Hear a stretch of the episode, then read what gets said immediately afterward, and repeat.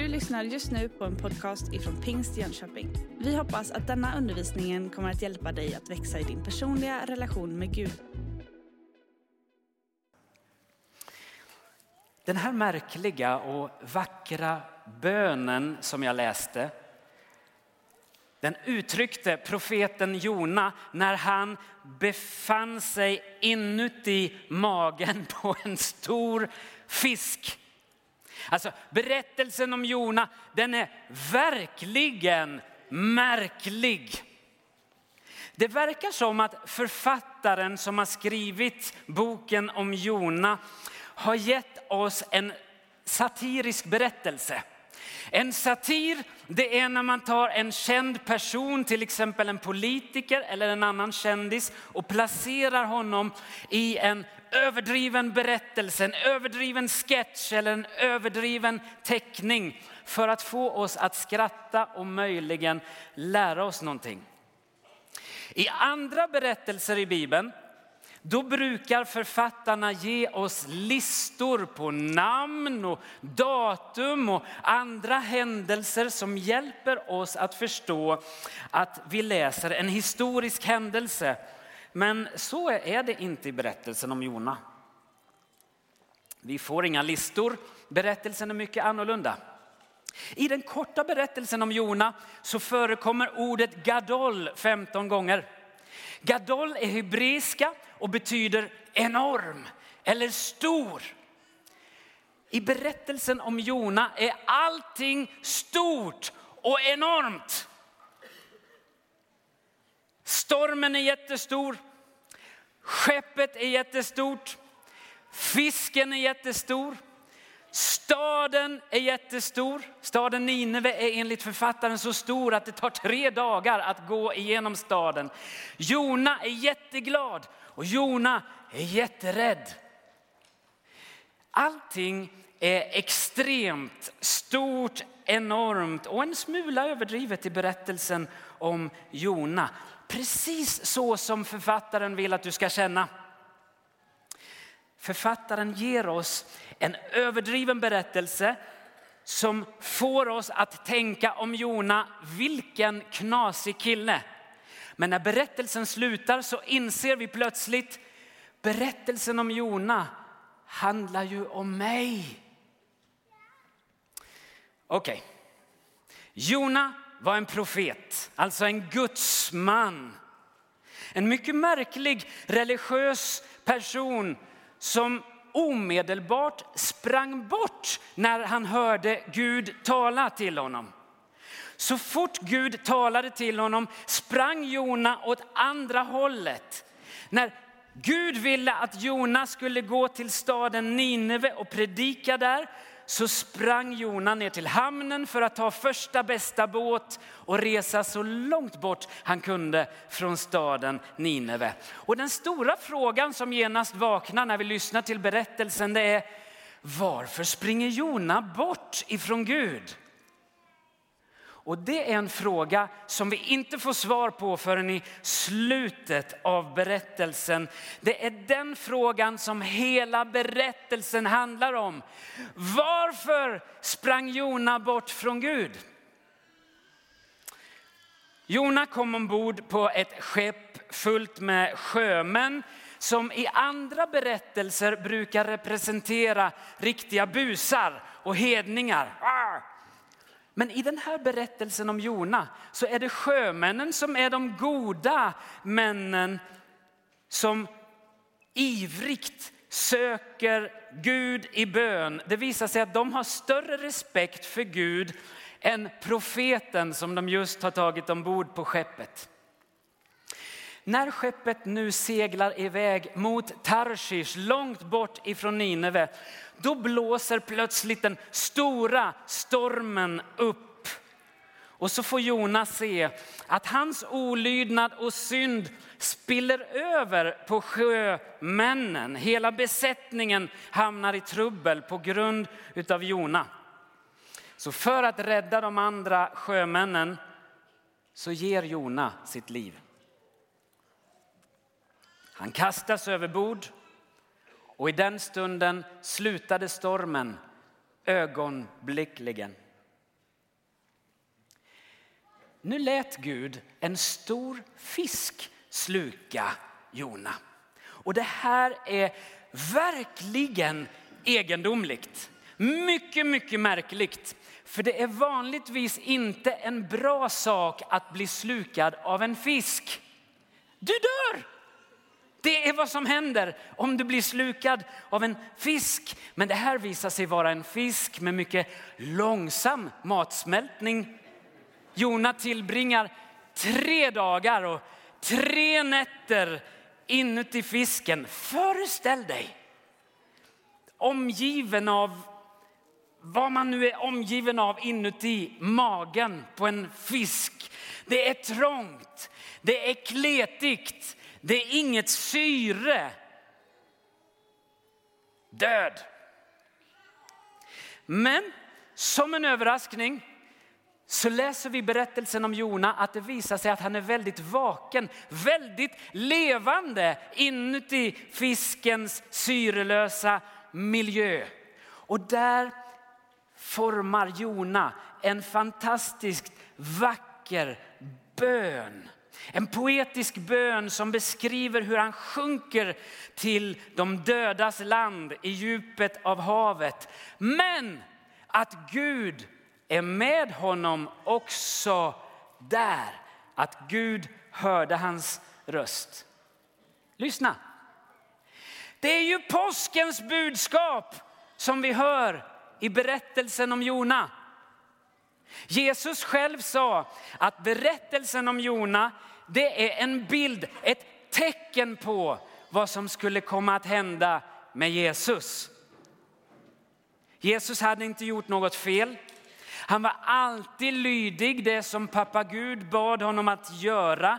Ändå så gav Jesus sitt liv för att syndens storm skulle bedarra och vi skulle få frid.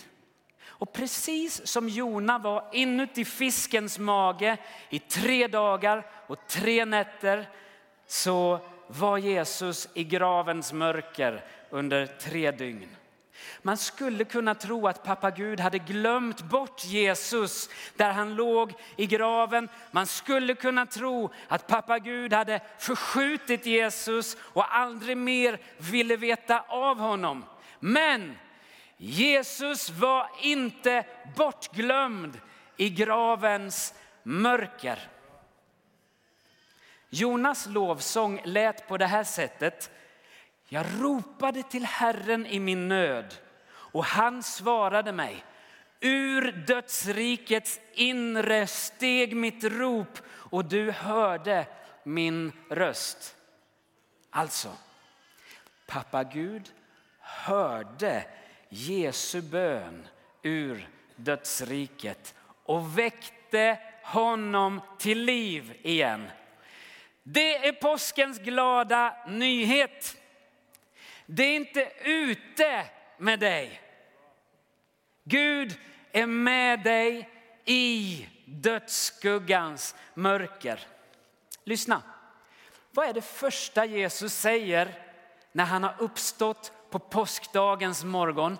Vilka är de första orden som vi hör från Jesu mun när vi läser om påskdagens berättelse?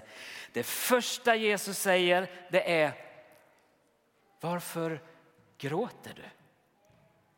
Hör du med vilken medkänsla som Jesus har gått ut ur graven? Jesus har uppstått för att trösta den som gråter. Jesus har under påsken bevisat oss att han är med oss i och genom gravens dödsmörker. Vad det än är för slags vågor som bryter fram över ditt liv idag. Vad det än är för slags slämmigt sjögräs som snärjer sig kring ditt huvud. Hur än vattnet sluter sig om din strupe den här dagen. Oavsett om det är omständigheter som du själv har försatt dig i. Eller omständigheter som har spilt över på dig på grund av någon annans synd. Så kom ihåg, han hör din röst i dödsskuggans mörker. Innan Jesus skyndar sig att återvända till sin fader i himlen så dröjer han sig kvar strax utanför graven. För han är angelägen om att trösta Maria. Hör du hur Jesus tröstar fram sorgen hos Maria? Varför gråter du? Han hjälper Maria att sätta ord på sin sorg. Sån är Jesus. Du och jag, vi vill så ofta trösta bort sorgen hos den som gråter. Såja. Gråt inte mer. Det går snart över. Försök att tänka på något annat. Men Jesus tröstar inte bort sorgen. Han tröstar fram sorgen. Och på det sättet läker han våra sår. Han sätter inte bara på ett tillfälligt plåster. Jesus har uppstått för att trösta dig. Han har medkänsla om dig. Och han är med dig i gravens mörker. Gud hörde Jonas bön. Och så lät Gud den stora fisken spy upp Jona på land igen. Livslevande efter 3 dygn. Och så bad Gud Jona än en gång att gå till staden Nineve för att predika. Och då skulle man ju kunna tro att nu borde Jona vara ivrig att lyda Gud och göra som han sa. Men det visar sig att det är inte så mycket som har ändrats i Jonas hjärta. Han har visserligen skrivit en fantastisk lovsång till Gud. Men att lovsjunga Gud är inte samma sak som att leva för honom helhjärtat. Det kan vara en stor skillnad. Jona går visserligen till staden Nineve. Och staden Nineve är verkligen fylld av ondska. Man undrar, var det därför han inte ville gå till Nineve? Var han kanske rädd för att de skulle döda honom? Varför sprang Jona bort ifrån Gud från första början när Gud kallade honom? Ja. När vi läser berättelsen om Jona så ser vi att Jona inte verkade ta Gud på särskilt stort allvar. När han kommer fram till Nineve så predikar han bara 5 ord. Världens kortaste predikan. På svenska är det 6 ord han säger. Om 40 dagar ska Nineve förstöras. Men på det hebreiska språket så är det bara 5 ord som han använder. Han är en så fruktansvärt dålig predikant. Det verkar inte som att han vill att människorna i Nineve ska göra bättring och omvända sig till Gud. Det verkar som att han vill dölja någonting från dem. Han säger inte varför staden Nineve ska förstöras. Han säger inte vem som har skickat honom. Han säger inte vad de ska göra för att bli räddade. Det verkar som ett profetiskt sabotage. Men trots den här mycket korta och innehållslösa predikan så händer någonting märkligt i Nineve. Människorna i Nineve började genast att tro på Gud. Omedelbart upphörde de med sin ondska. Alla i staden omvände sig. Till och med kossorna, står det i Jona bok. Alla, vilken oerhörd väckelse. Både människor och djur ropade högt till Gud och bad om förlåtelse för deras ondska. Och Gud bevarade och beskyddade staden. Nu skulle ju vilken profet eller pastor som helst ha unnat sig en kopp kaffe och tänkt, uppdraget slutfört. Men inte Jona. Han blev arg på Gud. Det var ju det jag visste hela tiden. Fräser Jona till Gud. Det var ju det jag trodde där hemma. Det var ju därför jag ville fly till Tarshish första gången. Jag visste att du är en nådig och barmhärtig och kärleksfull Gud.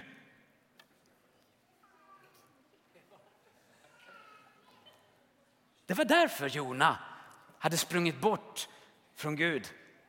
Inte för att han var rädd att folket i Nineve skulle döda honom. Han försökte fly för han avskydde folket i Nineve. Han visste att det var detta som skulle hända. Jona var rosenrasande på Gud därför att han är så kärleksfull och bryr sig om de värsta fienderna. Det är som att vi får läsa hatmejlet som Jona skriver till Gud. Jag är så arg att du älskar de här onda människorna lika mycket som du älskar mig. Jag är vansinnig att du är så nådefull och förlåter människor som inte förtjänar det. I sin bön till Jona så använder Jona det namn som Gud presenterar sig med gång på gång i det gamla testamentet. Jag är en nådig och barmhärtig Gud, sen till vrede och rik på kärlek. Jona hade predikat att staden skulle förstöras, men Gud spelade ett spratt med Jona. För ordet förstöras kan också betyda förvandlas, vändas upp och ner. Och det var det som nu hände. Staden förvandlades, den vändes upp och ner. De som hade varit fyllda av ondska fylldes nu av Guds kärlek och omvände sig till honom. Jona kände sig lurad. Han blir så arg på Gud att han önskar att han vore död. Och så satte han sig utanför staden för att vänta på om Gud i alla fall skulle straffa staden. Då försökte Gud att lugna ner honom och kyla ner hans överhettade huvud. Gud lät ett träd växa upp som skuggade Jona där han satt. Och Jona blev mycket glad för trädet. Men nästa dag när trädet var borta igen, då blev han på nytt vansinnig. Jag vill inte leva längre! Och Gud frågade honom, är det verkligen okej att du är så här arg för trädets skull? Då lät Jona som en arg tonåring när han fräste tillbaka till Gud. Jag har alla skäl i världen att vara arg. Men Gud sa till honom, du är arg och ledsen över trädet som försvann. Kan inte jag då få vara ledsen och bekymrad över alla människor som bor i staden då? Frågade Gud. Det är detta som gör det så besvärligt att vara kristen. Å ena sidan så förstår jag att jag är helt beroende av Guds nåd och att han älskar mig. Det är fantastiskt att han älskar mig, att han visar mig sin barmhärtighet, att han hörde mig i dödsskuggans mörker. Men å andra sidan så inser jag ju att om Jesus är sån mot mig, då är han ju också så mot den där andra personen som jag avskyr och hatar. Och så tänker jag, men nej, den där personen förtjänar ju inte detta. Gud, vet du vad han gjorde mot mig? Och så inser vi smärtsamt.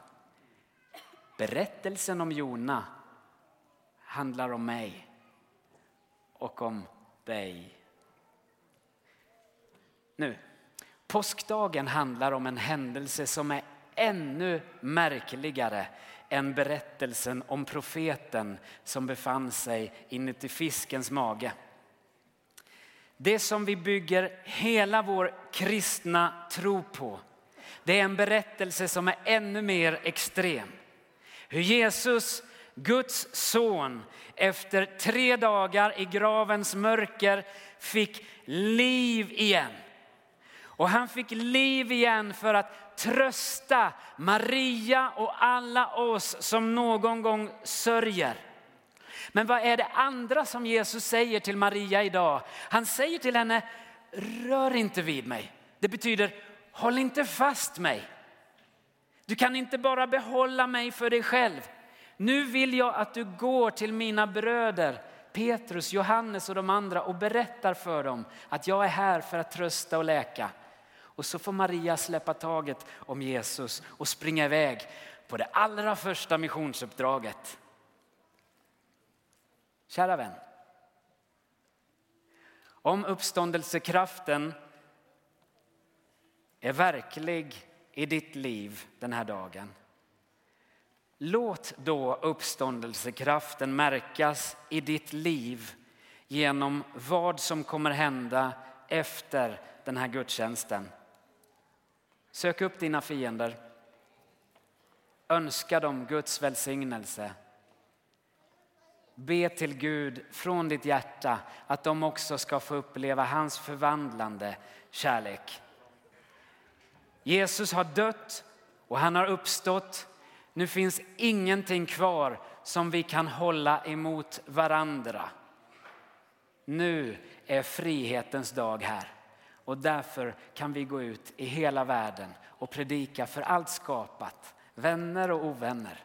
Kristus är uppstånden. Verkligen uppstånden. Vi ber tillsammans.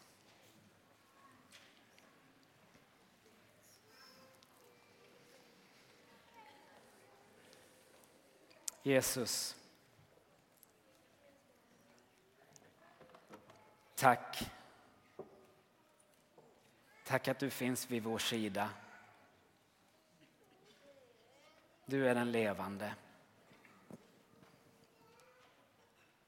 Uppståndelsen och livet. Tack att du har bevisat och vill bevisa din stora kärlek till oss.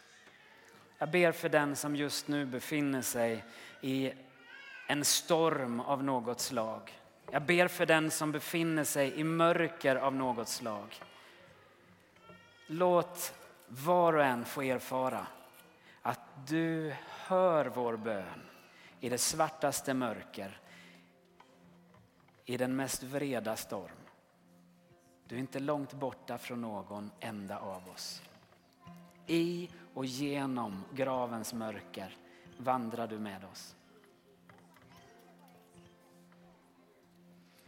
Och så ber jag för alla oss som har fått uppleva din förlåtande kraft. Låt den vara verksam i och genom våra liv. I det att vi från den här dagen, den närmaste veckan, söker upp vänner och ovänner med vår genuina önskan att de ska få uppleva din förvandlande kärlek. Led våra steg. Du har just lyssnat på en podcast ifrån Pingst i Jönköping. För att få reda på mer om vilka vi är och vad som händer i vår kyrka så kan du gå in på pingstjonkoping.se eller följa oss på sociala medier via pingstjkpg.